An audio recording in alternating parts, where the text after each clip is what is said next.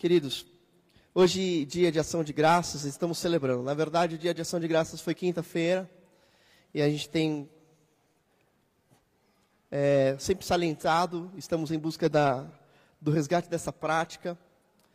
E recomendo a você que reúna sempre a sua família na última quinta-feira do mês de novembro e faça um, um momento de celebração e de ação de graças. Em nossa igreja, já estamos aqui, uh, acho que no quarto ano que estamos celebrando, e dessa vez com café da manhã. E eu confesso que eu fiquei muito feliz com a celebração das pessoas, por gratidão com a participação da igreja, pelo com o café da manhã muito farto e muito abençoado. E isso prova que os irmãos são capazes de chegar cedo na igreja no domingo. Né? Eu, eu tinha uma certa dúvida: será que existe alguma coisa que impede na cama dos irmãos? Talvez seja alguma, alguma corda que amarre, mas hoje, hoje não, hoje eu vi que não tem nada que segura. Na verdade, tem algo que impulsiona. Né? Me parece que a fome impulsiona. Então, eu estou ouvindo aí algumas recomendações de talvez usar essa estratégia de fazer café da manhã todos os domingos. Mas aí o pessoal tem que vir com fome, porque fica. Mas a gente vai dar um tempo limite, né? Porque senão o pessoal só vai ficar comendo e não vai prestar atenção na escola bíblica, né? Mas vamos estudar as viabilidades disso. Entretanto, fica aí o aprendizado para você mesmo, que fala assim, tenho dificuldade para acordar. Não, o que você tem é falta de vergonha na cara, né? O que você tem, na verdade, é é você tem preguiça. Né? Então, assim, quando a gente tem prioridade, a gente consegue. Quando a gente prioriza algo, quando a gente coloca algo no coração, fala assim, não, eu quero fazer isso, estou determinado a fazer isso, é importante para mim. Então você vai, você faz, você realiza. Né? Acordar cedo não é um desafio quando existe uma motivação, quando existe um propósito. Então quero convidar os irmãos a virem para uma refeição maior do que a física, que é o pão espiritual da palavra de Deus aos domingos, às nove e meia da manhã. E já aproveito e convoco os irmãos para a Assembleia Geral que teremos dia 18 de dezembro, para movimento de membros, profissões de fé e batismos. Então, estamos aqui programando, são 12 batismos. Diga glória a Deus, irmãos. Já tivemos batismos em julho, vamos ter batismos agora. Dois desses são da Missão Rafá, que vão estar aqui com a gente. E temos outros irmãos que vão descer as águas. Estamos felizes por essa colheita de novas vidas que o Senhor tem nos dado, de pessoas que estão chegando, estão sendo alcançadas e salvas pelo poder do Evangelho. Então, dia 18 de dezembro, toda a igreja é convocada para uma Assembleia Geral, para movimento de membros, profissões de fé e batismos. Teremos esse momento de movimento de membros e profissões de fé durante, como o dia 18 é o final da Copa, e agora sem o Neymar, eu acho que o Brasil tem mais chance de chegar lá. Como é o final da Copa, provavelmente é, ao meio-dia vai ser a final da Copa. Então a gente vai fazer a assembleia às nove e meia. Então um pouco mais cedo, nove e meia, nós temos ah, profissões de fé. Né? Durante o horário da escola vamos ter profissões de fé, vamos ter é, movimento de membros e depois teremos o culto normal. O culto vai acabar um pouco mais cedo para que os irmãos possam se dirigir para suas casas ou assistir o jogo. E à noite, no culto das 18 horas, vão ser os batismos, no dia 18 de dezembro, tá bom? E também falar alguns anúncios aqui importantes, uma vez que o nosso vídeo de aviso precisa ser atualizado, mas dia 4, já no domingo que vem, nós teremos uma visita a um lar de idosos. É, faz parte da nossa programação mensal de todo mês fazer uma visita. E vai ser depois do culto aqui da manhã. Então, às 14 horas, nós sairemos aqui da igreja e iremos para essa visita aqui no Ipiranga. E se você tem interesse de participar dessa visita ao lar de idosos, você precisa falar com a irmã Célia, que é a nossa líder do Ministério de Relevância Social, de Projetos Sociais. Então, fale com a irmã Célia, domingo que vem você pode ir lá visitar o lar de idosos após o culto da manhã. No dia 10 de dezembro, nós temos encontro de casais, o último do ano, às 19 horas, e temos também a confraternização do coral, que vai ser às 16. 19 também, então vai ser à noite. Então vai ser concomitante. A gente está combinando que o coral vai trazer o lanche e os casais vão comer depois, tá bom? Então vai ser a confraternização do coral, junto com o encontro de casais, dia 10 às 19 horas. Dia 16 de dezembro, nós temos a premiação anual de PGMs. Então a gente vai ter uma celebração de PGMs, os PGMs que se destacaram no ano, eles vão ganhar um prêmio especial oferecido pela igreja, que é um, um chocotone da Cacau Show com mais chocolates. Então, para os PGMs aí que se destacarem, vão ter prêmios. Vai ser dia 16 de dezembro. Dia 17 de dezembro, sábado, vai ter a cantata. Cantata de Natal, dia 17 de dezembro, às 18 horas, às 6 horas da tarde. Então, você deve convidar todo mundo para participar da nossa cantata às 6 horas da tarde, certo? Convidar todos os seus amigos, convide familiares para essa cantata de Natal, que não vai ser no sábado, vai ser, não vai ser no domingo, vai ser no sábado, dia 17 de dezembro, tá bom? Dia 18, então, profissões de fé e batismos, e depois já é Natal. E no culto de Natal, no dia 25 de dezembro, nós não teremos culto pela manhã, teremos apenas culto à noite, no dia 25 de dezembro. E no dia 31 de dezembro, teremos o culto da entrada do novo ano, às 22 horas, também com um jantar após a entrada do ano novo, tá bom? Então todos vocês são convidados para toda essa programação especial de dezembro. Todo final de semana vai ter aí um evento especial ao longo de dezembro até o Natal e o Ano Novo. E você que fez parte da, da campanha de entrega de cestas básicas, nesse dia de ação de graças para a missão Rafá, nós agradecemos a Deus pela sua vida, pela disponibilidade. Muitos irmãos doaram. Então, estava falando com o nosso tesoureiro. É, certamente vamos ultrapassar 50 cestas básicas. Aleluia, né, irmãos? Diga glória a Deus aí. E depois nós vamos agendar, se vocês quiserem visitar a missão, fazer parte da entrega, participar desse momento. Vocês podem combinar já hoje com o pastor Josafá e com a Rosângela sobre essa visita para São Bernardo e acompanhar, estar junto com eles. Quero chamar o pastor Josafá aqui, a Rosângela aqui à frente. Eles são os responsáveis pela missão Rafá. A missão Rafa é a igreja que nós estamos participando, a missão que nós estamos participando da plantação. E a nossa igreja tem uma visão missionária, e isso está no nosso DNA, está nos nossos valores, e nós entendemos que é nosso papel comunicar o evangelho no nosso contexto. Isso nós fazemos via relacionamento discipulador, pequenos grupos multiplicadores, nossos eventos e cultos, mas também está no nosso DNA compartilharmos o Evangelho em outras localidades, em outras regiões, em outros contextos diferentes do nosso contexto de origem. E isso significa que nós pregamos o Evangelho na nossa localização ampliada, também em outros lugares do Brasil e em outros lugares do mundo, conforme Atos 1,8. Serão minhas testemunhas em Jerusalém, Judeia, Samaria e até os confins da terra. Hoje, Josafá e Rosângela fazem parte da nossa Samaria, né? da nossa Judéia, né? nossa Judéia, porque eles estão na região rural de São Bernardo do Campo. Muitos irmãos já foram lá, e eu os convidei para trazer aqui um breve testemunho sobre o que Deus tem feito nesse dia de ação de graças. Eles vão compartilhar como nós, como igreja, estamos aí sendo relevantes nesse processo de plantação de uma nova igreja na área rural de São Bernardo. Acho que vocês podem usar esse aqui. Eles vão usar aqui o azul, porque daí capta melhor no ao vivo, tá? Amém, amém. Graças e paz, irmãos, amém? Deixa eu puxar aqui, ajeitar primeiro. Vem cá, vem mais pra cá. A esposa. Esposa tem que estar junto, né? Tem jeito, né? Então, irmãos, é um prazer estar novamente aqui com os irmãos, né? Irene aí está nos acompanhando de novo, né? Aí, conosco. Alguns rostos aqui já conhecidos, né? Já estiveram lá conosco, né? E é sempre uma alegria, né, saber que os irmãos estão fazendo parte, né, desse trabalho juntamente conosco, né? É uma alegria estarmos juntos aí, compartilhando da obra de Deus, né? Isso que, que é o gratificante, né? Como o apóstolo Paulo diz, né? Regozijo-me com vocês, irmãos, né, por fazerem parte, né, da obra de Deus em nossas vidas, né? E nós estamos muito felizes, né? Vamos passar um vídeo rapidinho para os irmãos, né, falando um pouquinho lá da tribo indígena que nós estamos lá evangelizando, estamos ali fazendo um discipulado com eles, né? E, e é isso, né? E vamos falar um pouquinho sobre o trabalho lá. O vídeo está pronto aí? A Celinha nos ajudou aí a montar esse vídeo aí. Aí estamos, vamos passar para os irmãos verem um pouquinho.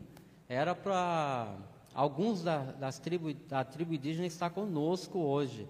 Acabou não dando certo de eles virem, né, devido a alguns problemas lá é, na tribo lá, mas era para estar conosco aqui, uma das lideranças, mas não vai faltar oportunidade de estarmos juntos aqui, trazendo eles aqui, cantando o hino no Guarani para vocês, amém?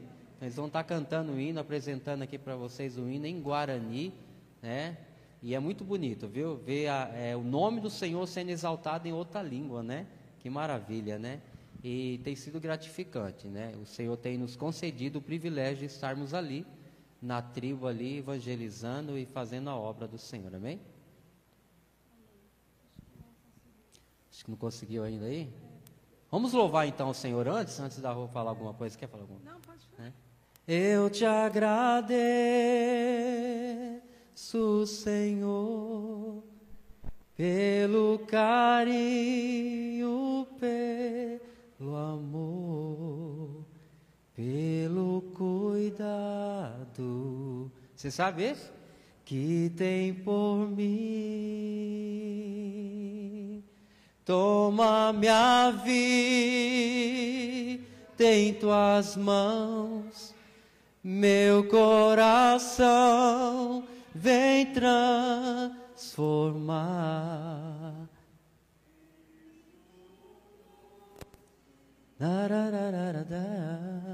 Cada vez mais, quantas, quanta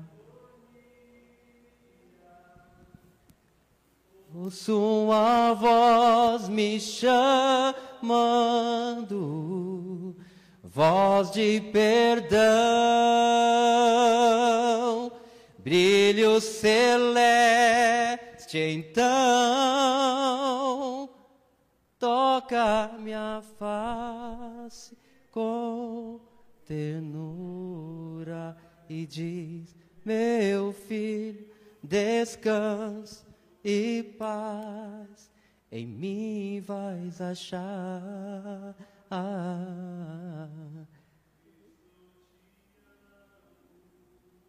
Tu és minha luz, te agradeço, querido Jesus. Amém? Glória a Deus. Louvamos o nome do Senhor, amém? Está pronto aí? Graça e paz, irmãos. Quase estava tomando o microfone dele. Nós, missionários, amamos falar o que o Senhor tem nos feito, né? Deus é maravilhoso, né? E grandes coisas ele tem, ele tem feito, irmãos. Lá na nossa região, nós temos um privilégio de termos crianças carentes, de termos famílias necessitadas, temos os índios, a tribo indígena, não só uma, mas temos ali perto três tribos indígenas, é maravilhoso. Então, era um clamor a Deus de nós, né, para nós alcançarmos a tribo indígenas indígena da, da região, a mais próximas, a qual os irmãos visitaram conosco. É, há três anos atrás, nós visitamos eles. É, conseguimos algumas doações pequenas, né? Mas, enfim, veio a pandemia, veio vários problemas. Por sermos só, só eu e ele, né? E a missão, a missão, como os irmãos sabem, está iniciando poucas, é, os que estão se chegando da, da região, não tem essa visão, igual nós temos, de ganhar almas, é, que há uma obra missionária, que os indígenas precisam de Jesus. Ah, os irmãos têm uma ideia, a região é, tratam, marginalizam eles. Por quê? Eles bebem, eles não trabalham é a cultura deles, né?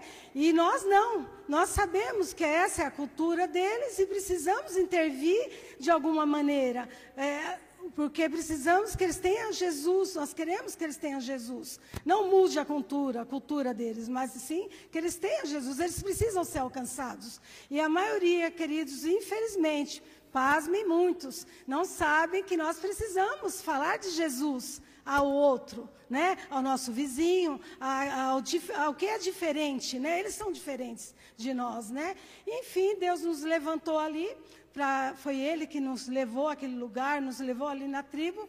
E através dos irmãos da igreja, do pastor Alex, conseguimos retomar esse trabalho há um ano atrás. E, então eu fico muito grata a Deus, porque eu vejo a necessidade deles, nós vemos a necessidade deles. Eles precisam de Jesus, eles precisam também do alimento, igual os irmãos estão ajudando, eles precisam comer, eles precisam se vestir, eles precisam trabalhar, mas o trabalhar é do jeito deles, o entender é do jeito deles. Eles têm a forma deles, né, de vida. E através de Jesus é, vai haver, eu vejo mudanças já neles, né?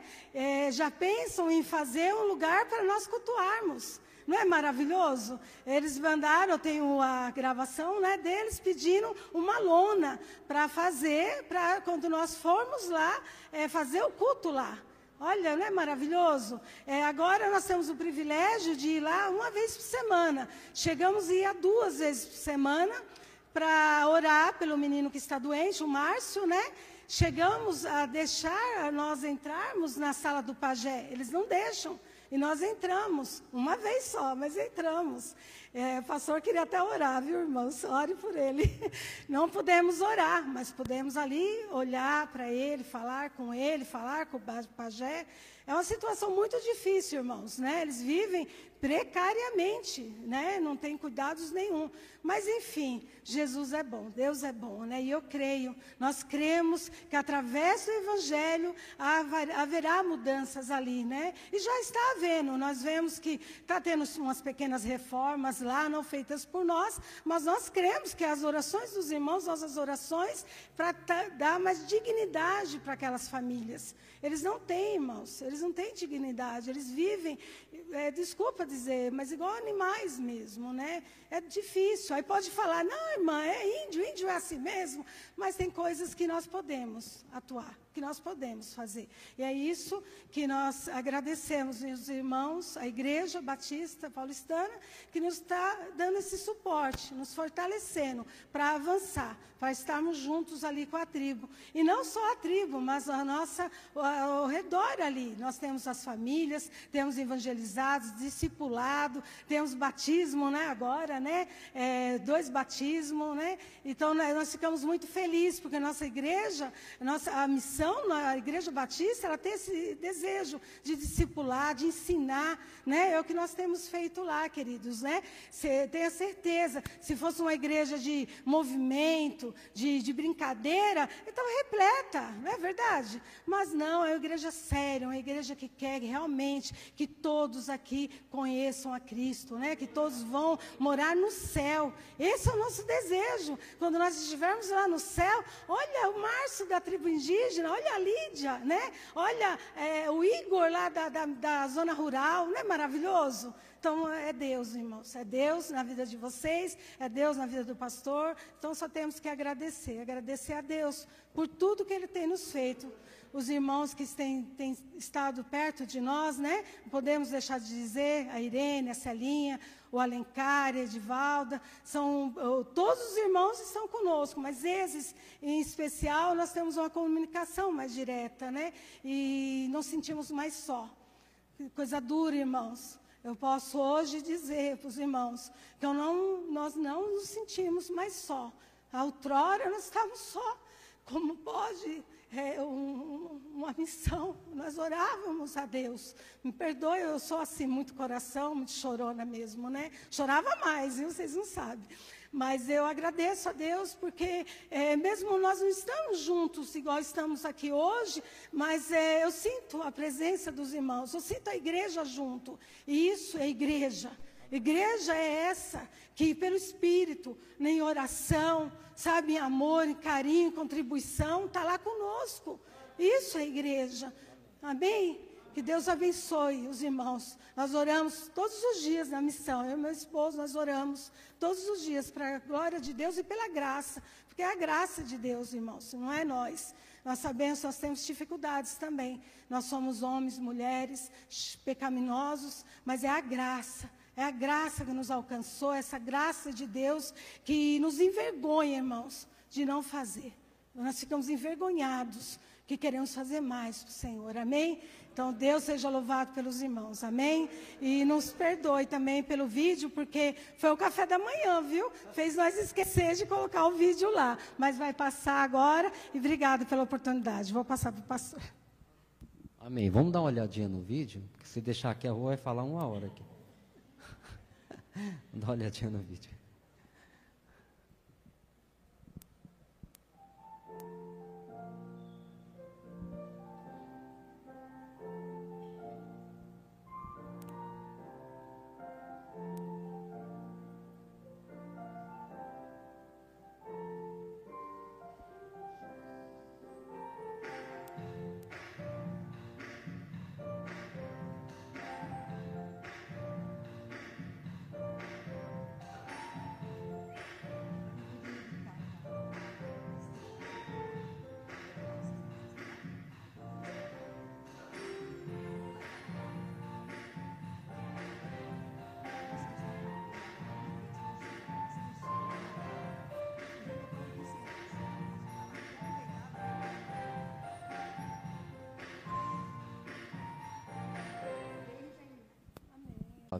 Quer ir embora, né, pastor? Vai? Você tem que ficar, mulher. Vai embora não. Que Deus abençoe a vida dos irmãos. Estamos gratos por tudo, viu? E continue orando, contribuindo e indo lá. Os irmãos são convidados, está indo, tá bom? As portas estão abertas, os irmãos se sintam à vontade. Quiser dormir lá, joga um colchão lá, vocês dormem lá, não tem problema. A gente faz um bem bolado lá, né? Mas, viu? Os irmãos fiquem à vontade. A, a, missão Rafa é de vocês também, tá bom? Então não tem mais jeito não, não tem como separar mais não. Aí agora vocês vão ter que aguentar a gente, não tem jeito, viu? Deus abençoe a vida dos irmãos, amém? Deus seja louvado, amém? Pastor? Estamos muito felizes, né, por essa parceria juntos.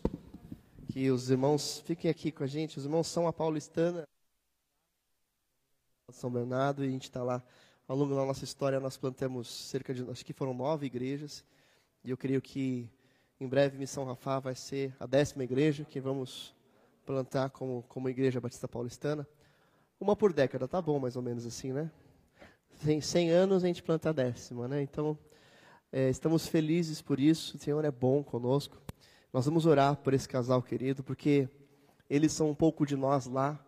E a nossa igreja, graças a Deus, respira missões e tem vivido a proclamação da glória de Deus em todos os povos. E a gente vai reiniciar uma nova campanha agora para o Natal, com vocês lá, com as crianças. Chamar aqui a Célia aqui à frente, pedir para que a Célia é, já compartilhe né, essa campanha e depois nós vamos orar pelo pastor Josafá e Rosângela. Graça e paz, irmãos, amém? Pois é, outra campanha aí. Domingo você vai chegar, quando subir aquelas escadas, você vai encontrar um painel muito lindo. E alguma dessas crianças que vocês viram aqui no vídeo vai estar lá no painel. E o que, é que você vai fazer? Você vai lá, tire a criança que você quer adotar, para você presenteá-lo com uma roupa, né? Então, você tem até o final, antes do dia 25, é claro, né? Você tem para poder providenciar, comprar essa roupinha bonitinha, e arrumar tudo direitinho e entregar aqui na igreja, tá bom? Então nós queremos contar com todos os irmãos adotando pelo menos uma criança. Somos 50, olha, são 50 crianças. E todas vão ser adotadas em nome de Jesus. Eu creio nisso. Vocês creem?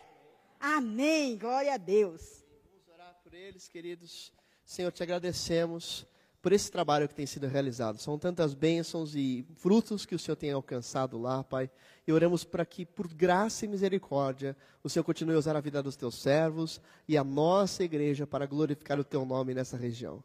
Senhor, que o teu nome continue a ser exaltado em mais vidas, sendo salvas, libertas do pecado, alcançadas para a eternidade e em comunhão com o Senhor Jesus Cristo. Que o Senhor venha prover todos os recursos necessários, que o Senhor venha expandir, ó Pai, os olhos, a visão, e que o teu reino, ó Deus, possa avançar e ser expandido através da instrumentalidade dos teus filhos. Que o Senhor continue a abençoar essa nossa parceria e que os teu nome seja honrado, ó Deus, com muitos frutos a exaltarem ao Senhor na missão Rafá. Nós declaramos que veremos ainda uma igreja autossustentável, autoproclamadora, autoteologizada, ó Deus, pregando o teu evangelho de forma firme, segura, íntegra ao Senhor em São Bernardo do Campo, naquela região. Continua a abençoá-los com teu poder e que nós continuemos, ó Deus, a ter o privilégio de participar deste projeto. Pai, nós te agradecemos porque o Senhor nos dá a graça de doar e de abençoar. Muito obrigado, Deus. Oramos em nome de Jesus e para a tua glória. Amém. Amém. Deus abençoe. E hoje mesmo você procura a irmã Célia para fazer parte da visita domingo que vem, né? Lá na, no lar de idosos. Queridos, hoje, culto de ação de graças, quero convidá-los a ler comigo Salmo número 116, verso 12 a 17. E a palavra de Deus diz assim, Salmo 116, verso 12 a 17, salmo conhecido pelos irmãos. E hoje uma, uma mensagem temática, né? Difícil fazer uma mensagem expositiva em temas específicos. Então, diz assim o texto bíblico: Que darei eu ao Senhor por todos os benefícios que me tem feito. Tomarei o cálice da salvação e invocarei o nome do Senhor e pagarei os meus votos ao Senhor na presença de todo o seu povo. Preciosa é a vista do Senhor a morte dos seus santos. Ó Senhor, devera sou teu servo, sou teu servo, filho da tua serva, soltaste as minhas cadeias, oferecer-te-ei sacrifícios de ação de graças, e invocarei o nome do Senhor. Amém? Veja que o salmista ele está trazendo alusão a uma prática do Antigo Testamento, que era ordenada em Levítico, capítulo 7, acerca da, do oferecimento de sacrifícios pacíficos ou ofertas de ações de graças.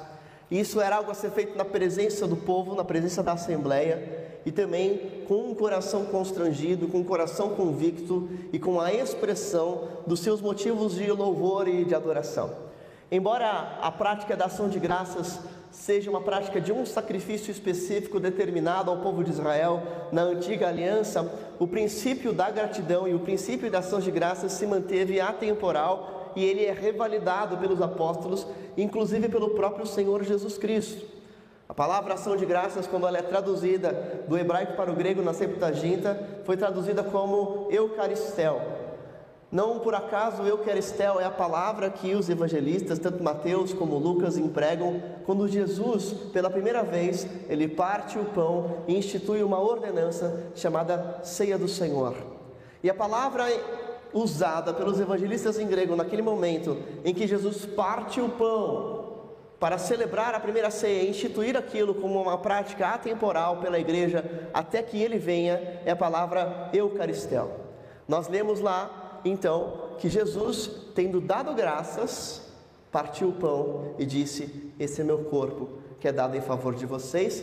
Façam isso todas as vezes que comeres e beberes em memória de mim. Jesus está construindo e reconstruindo o princípio do sacrifício de gratidão. Não mais um princípio de sacrifício através de um animal que era morto e sacrificado, mas um princípio de gratidão porque ele foi de uma vez por todas o nosso sacrifício perfeito, morto na cruz. Ele fala assim: Eu sou o sacrifício oferecido a Deus, e agora vocês devem ser ações de graças a Deus, porque eu fui entregue para a salvação de todos. Jesus Cristo é o nosso sacrifício perfeito e nos ordena a darmos graças continuamente, diariamente. O princípio da celebração de ações de graças é um princípio que deve ser contínuo e não apenas dia, num dia específico.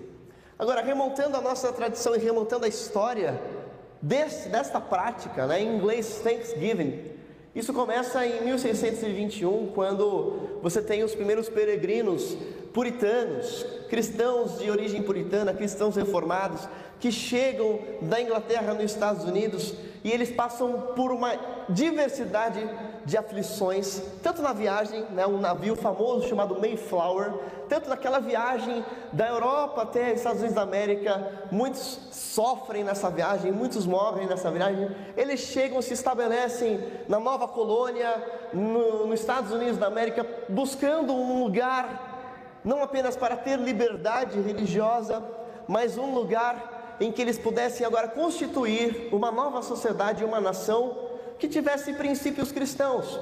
Esse era o ideal puritano, esse era o ideal reformado do século 17 e de certa forma é sobre este ideal que os Estados Unidos da América é fundado, que a Constituição americana é fundada, sobre o ideal de, de estabelecer uma sociedade com princípios das Escrituras e que fosse de alguma forma luz para as nações. Esse ideal permanece no imaginário e na convicção norte-americana até hoje. Não à toa que eles, através. Mas também isso foi muito importante para o movimento de expansão missionária, porque a partir desta convicção de que eles seriam uma nação cristã, eles foram o país mais enviador de missionários ao longo desse último século, né? Hoje, Coreia do Sul é um país muito enviador, talvez tenha até ultrapassado. E estamos chegando lá, brasileiros, temos tanto potencial, mas ainda estamos aí um pouco distantes. Mas a nossa igreja tem feito parte desse movimento de missões brasileiras. Diga glória a Deus, irmãos, amém? Aleluia, né? O Senhor tem nos dado a graça de reunir vocacionados entre nós. Né? O Senhor é bom conosco e queremos enviar mais vocacionados para as nações, né? porque cremos no potencial que há sobre a igreja brasileira.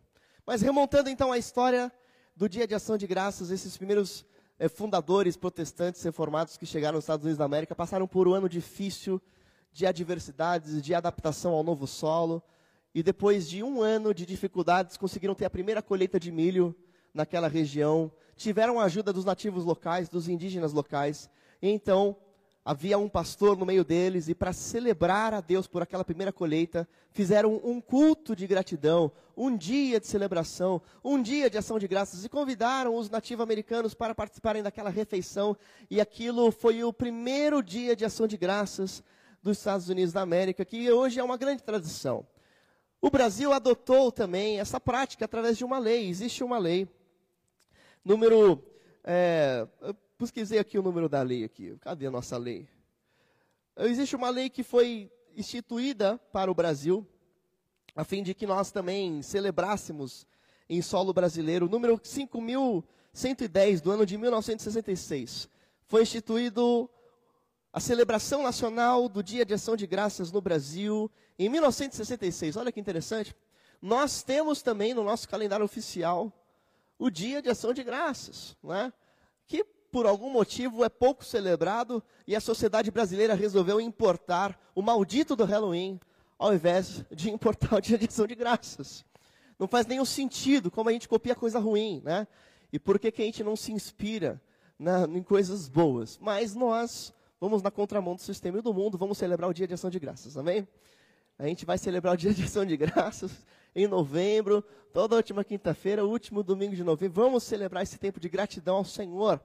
E isso é uma excelente oportunidade para remontarmos, restaurarmos, relembrarmos esse princípio do que o Senhor tem feito por nós, por tudo o que o Senhor tem feito, como diz o cântico que nós cantamos. Por tudo o que o Senhor fez e por tudo aquilo que Ele ainda vai fazer, nós precisamos manter o hábito e a disciplina da gratidão em nossos corações. Amém? Quantas coisas o Senhor fez na sua vida? Você já pensou hoje? Você escreveu lá o seu cartãozinho, né? O seu cartão de gratidão. Mas você precisa ter esse exercício, nós precisamos ter esse hábito de trazer à mente, trazer ao coração, trazer à memória quantos motivos de gratidão nós temos. Às vezes, quando nós vamos orar por gratidão, nós temos a tendência de apenas dizer os atributos de Deus. Né? A teologia, ela, quando eu estudo o ser de Deus, é, ela classifica atributos como comunicáveis e incomunicáveis. Deus nos cria a sua imagem a sua semelhança, e ele comunica parte dos seus atributos conosco, como por exemplo a capacidade de amar, a capacidade de governo sobre a terra, assim como Deus governa o universo. Mas existem aqueles que chamamos de atributos incomunicáveis, que pertencem somente a Deus. E quando nós vamos adorar a Deus, engrandecer a Deus ou agradecer a Deus, a nossa tendência é apenas citar os seus atributos incomunicáveis. Então, quando eu peço para alguém agradecer a Deus aqui, é comum que a pessoa diga assim: Deus, eu te agradeço porque tu és grandioso, tu és todo-poderoso, tu és maravilhoso, tu és eterno, tu és único, tu és o Altíssimo, tu és o Criador dos céus e da terra. Isso são atributos incomunicáveis de Deus, mas isso não refere-se gratidão. Estamos juntos aqui? Pensar, estou falando muito rápido, deixa eu falar mais devagar. Calma, dá uma segurada. Eu preparei tanta coisa, estou dividindo no meio essa mensagem hoje. A segunda parte eu vou pregar hoje à noite. Quando eu preciso pensar na graça de Deus e pensar em gratidão ao Senhor, eu preciso pensar no que Ele fez na minha vida. não somente em quem ele é. Você declara quem ele é como ação de adoração. Mas como ações de graças, você reconhece o que ele fez. E o que ele vai fazer? E o que ele fez na sua vida? Aí você precisa pensar. Não pode ser uma coisa no piloto automático. Não pode ser uma coisa assim, vou citar tudo o que eu sei sobre atributo incomunicável de Deus. Não. Você tem que pensar o que Deus fez na sua vida. Estamos juntos, irmãos? E o que Deus fez na sua vida? Aí você vai pensar, poxa, Deus, primeiro Deus me salvou. Deus me resgatou das trevas. Deus me perdoou. Ele não é só perdoador, ele me perdoou. Deus me alcançou com a sua graça, Deus me fez parte do seu povo, Deus me concedeu uma igreja para congregar. Deus me concedeu a graça de viver em família, Deus me tem dado alimento todos os dias, Deus tem me sustentado com um emprego, com uma renda, Deus me deu a graça de falar, de me relacionar, Deus tem me dado saúde, Deus tem dado saúde para os meus.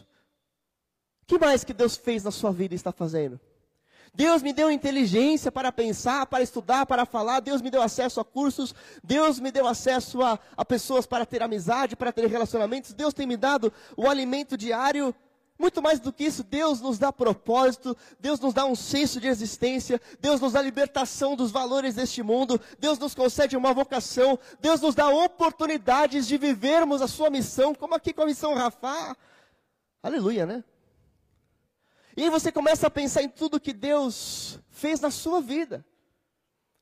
E sabe qual é o resultado disso? O seu coração vai se enchendo de plenitude, de preenchimento, de realização, de gratidão, porque há um princípio bíblico aqui acerca da gratidão.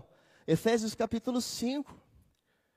A partir do verso 18, não vos embriagueis com vinho, mas enchei-vos do Espírito Santo de Deus, falando entre vós com salmos, hinos, cânticos espirituais, e sendo agradecidos em todo tempo. Amém? Porque o caminho para a plenitude da presença de Deus é começar a trazer à minha mente os meus motivos de gratidão ao Senhor. E você precisa elaborar mentalmente, refletir sobre o quanto Deus tem sido bom, particularmente na sua vida. Assim, a gratidão é uma disciplina espiritual. Nós temos estudado sobre disciplinas espirituais. O que, que são disciplinas espirituais? São práticas espirituais que exercitam a nossa fé. Veja, para que você tenha um corpo saudável, você precisa exercitar o seu corpo. Para que você passe no vestibular ou no exame, você precisa estudar o conteúdo e a matéria. E para que você tenha uma espiritualidade saudável, você precisa de disciplinas espirituais. O apóstolo Paulo, ele instrui a Timóteo e, por consequência, toda a igreja ao exercício na piedade. Exercita-te na piedade. E quais são exemplos de exercícios espirituais? Nós temos a vida de oração disciplinada, nós temos a meditação nas Escrituras, nós temos a solitude, que é o hábito de estar a sós, nós temos a adoração comunitária, que é o hábito de adorar a Deus em conjunto, nós temos o jejum, que é o hábito de se abster de alimentos para se concentrar, se preparar para se arrepender e ouvir a voz de Deus, e nós temos também a disciplina da gratidão, que muitas vezes é negligenciada.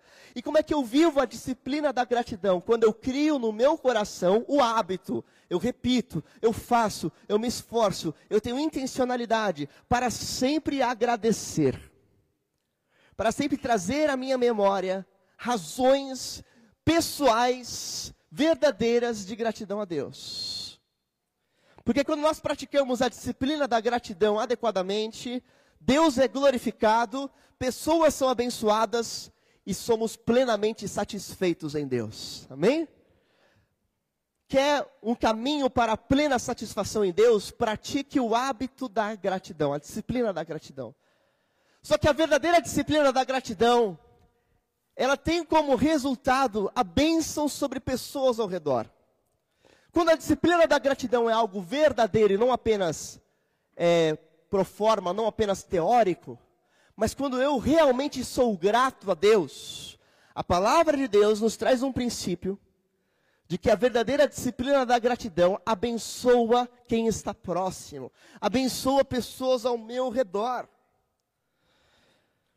Um jovem autor chamado Christopher McCandles, ele escreveu que a felicidade só é real quando compartilhada. E de certa forma esse é um princípio bíblico atemporal. Felicidade só é felicidade quando ela é expressada.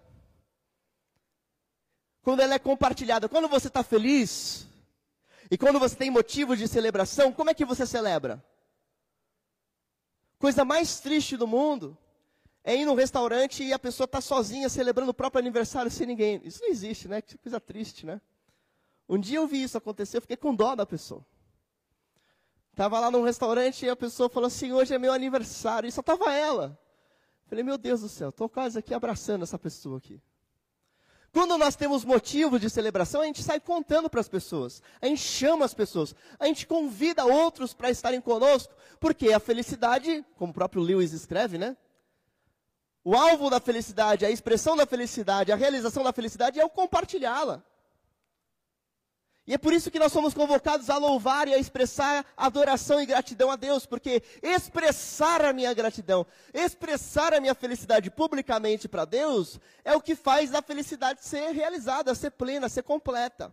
Ela não pode ser guardada para mim. E de certa forma, este é um princípio das Escrituras, em Levítico capítulo 7, que está presente na instituição do sacrifício de ação de graças. Eu quero ler com os irmãos Levítico capítulo 7, verso 12.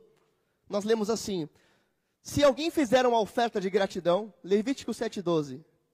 Então, junto com a sua oferta de gratidão, terá que oferecer bolos sem fermento e amassados com óleo, pães finos sem fermento, untados com óleo, bolos da melhor farinha, bem amassados. Então, a gente está seguindo aqui a risca, né? Porque hoje teve uma diversidade de bolo e pão, né? A gente estava oferecendo gratidão com bolo, com pão, estava feliz.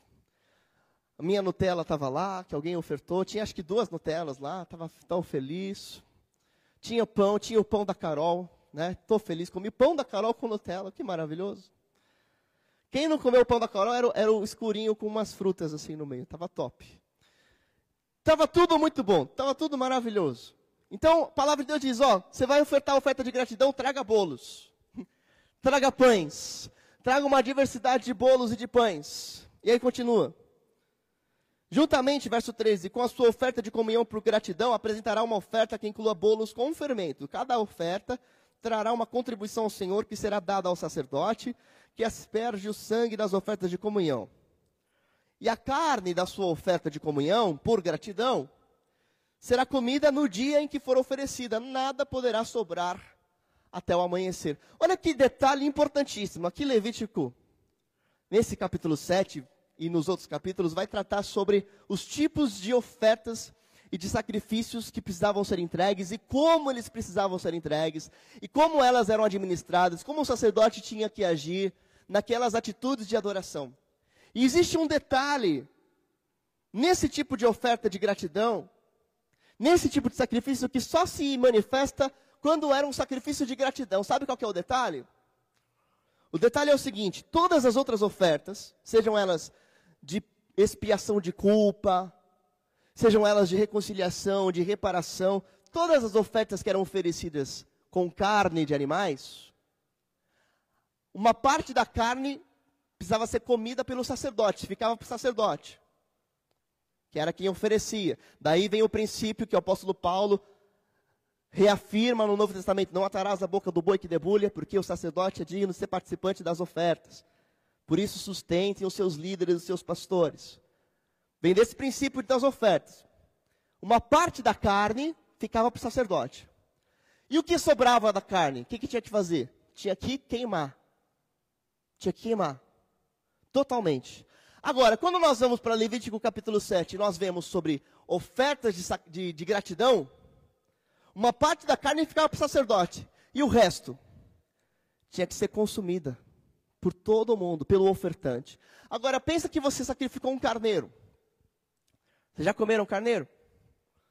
Ou um animal inteiro, né? O judeu jamais comeria um porco, mas meu sogro criava porco. E às vezes quando ele, tadinho do porco, matava o porco lá, sobrava carne, um monte de carne, não é?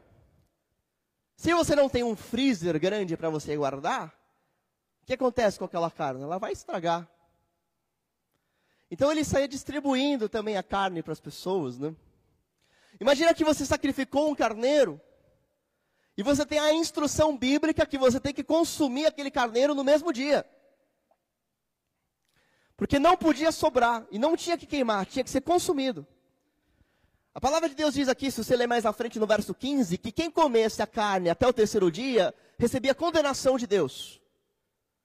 Você não podia deixar sobrar nada. Se deixasse sobrar até o terceiro dia, você recebia condenação. Então só tem uma forma para um carneiro inteiro ser comido. Qual que é a forma? Você tem que sair distribuindo. Estamos juntos? Você tem que pegar, você tinha que pegar aquele animal, dar uma parte para o sacerdote. Você que estava ofertando, você comia e ainda ia sobrar. O que, que você fazia? Chamava a galera. Vamos fazer o churrasco. Vamos comer todo mundo junto, por quê? Porque aí todo mundo que era convidado para o churrascão sabia que estava acontecendo uma oferta de gratidão. Amém? Porque oferta de gratidão, por revelação de Deus e por princípio de Deus, só se torna aceita e manifesta quando é compartilhada. A gratidão que é expressa isoladamente, individualmente, não é a forma como Deus estabeleceu. Porque Deus deseja que a nossa gratidão seja expressa abençoando outros. Abençoando os necessitados, abençoando as pessoas, convidando pessoas a tomarem parte dessa celebração. Dizem os comentaristas que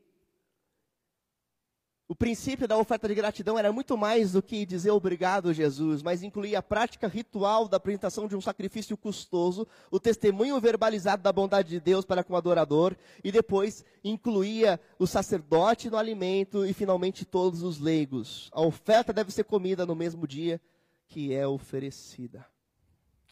É muito interessante porque na prática a cerimônia era encerrada com uma alegre refeição que envolvia o adorador, a família, os sacerdotes, os levitas e os pobres. Você vê essa prática acontecendo, por exemplo, em Salmo número 22, verso 25. Detivem o tema do meu louvor, na grande assembleia, na presença dos que temem, cumprirei os meus votos, e os pobres comerão até ficarem satisfeitos. Aqueles que buscam o Senhor o louvarão. Aleluia, né? Você vê que a prática do Antigo Testamento era apresentar votos e fazer com que todos ficassem satisfeitos. Você ficou satisfeito hoje de manhã, no café da manhã? Então a nossa oferta está sendo aceita. Porque se não houvesse fartura e se todo mundo não tivesse comido, não seria uma oferta de gratidão. Seria uma oferta de egoísmo. A oferta em que só eu me alimento a oferta em que só eu sou abençoado, a oferta em que só eu desfruto, não é oferta de gratidão. É a evidência da egolatria. É a evidência de que tudo para mim, o resto é resto.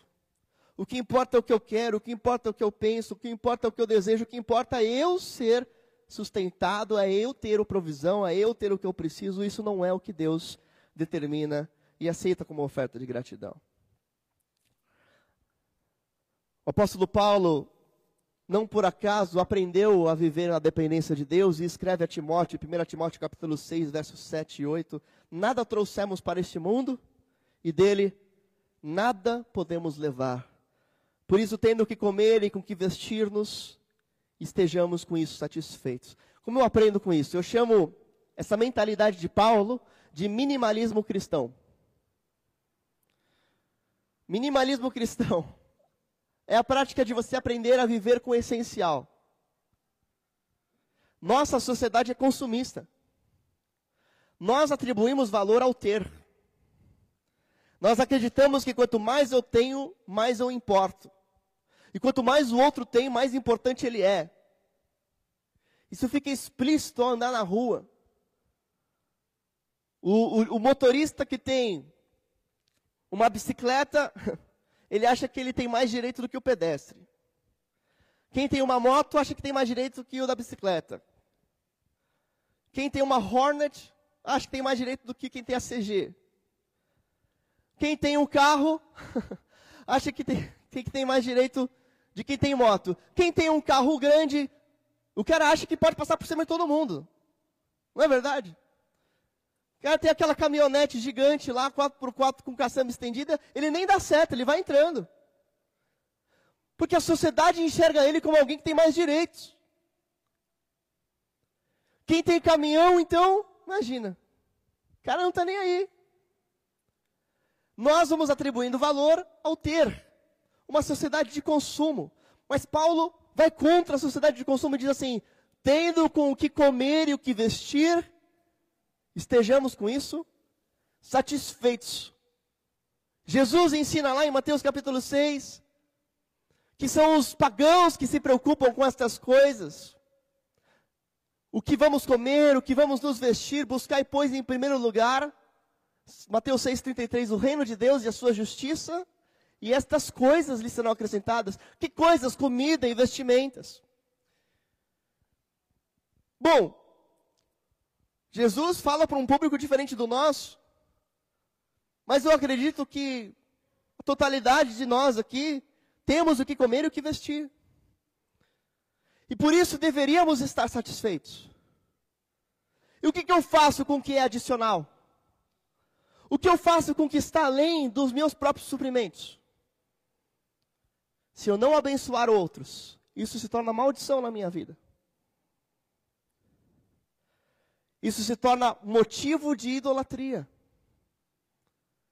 motivo de retenção, motivo de consideração como algo pertencente a, a você, sendo que nunca foi seu, sempre foi de Deus. Se você já tem o suficiente para viver, comece a compartilhar com outros. Hoje a nossa gratidão a Deus está sendo expressa por meio do compartilhar. Compartilhar de um café da manhã, compartilhar de cestas básicas, com a missão Rafá, mas nós precisamos fazer desse ato de gratidão e de generosidade uma disciplina contínua nos nossos dias. Diária. Colocar dentro do seu orçamento pessoal uma verba para abençoar pessoas. Além, do seu, além da sua verba para contribuição missionária, para contribuição no sustento da obra de Deus, verba para abençoar. Eu tenho certeza que você ainda vai ter o que comer e o que vestir. Verba para dedicar a alguém que está passando por uma necessidade. Nós temos irmãos na nossa igreja que não estão com trabalho, que estão enfermos, que estão precisando de auxílio para aluguel. Verba para abençoar pessoas.